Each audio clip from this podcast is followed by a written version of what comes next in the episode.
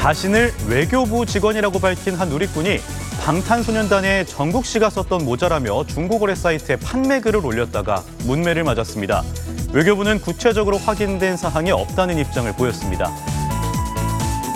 네, 최근 중고거래 사이트에 올라온 사진입니다.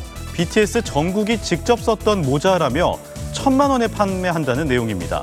BTS가 여권과의 극비 방문했을 때 두고 갔고 6개월 동안 찾아가지 않아 습득자가 소유권을 획득했다는 설명을 달았습니다. 공무직원증도 함께 올리면서 자신의 신분을 인증했는데요.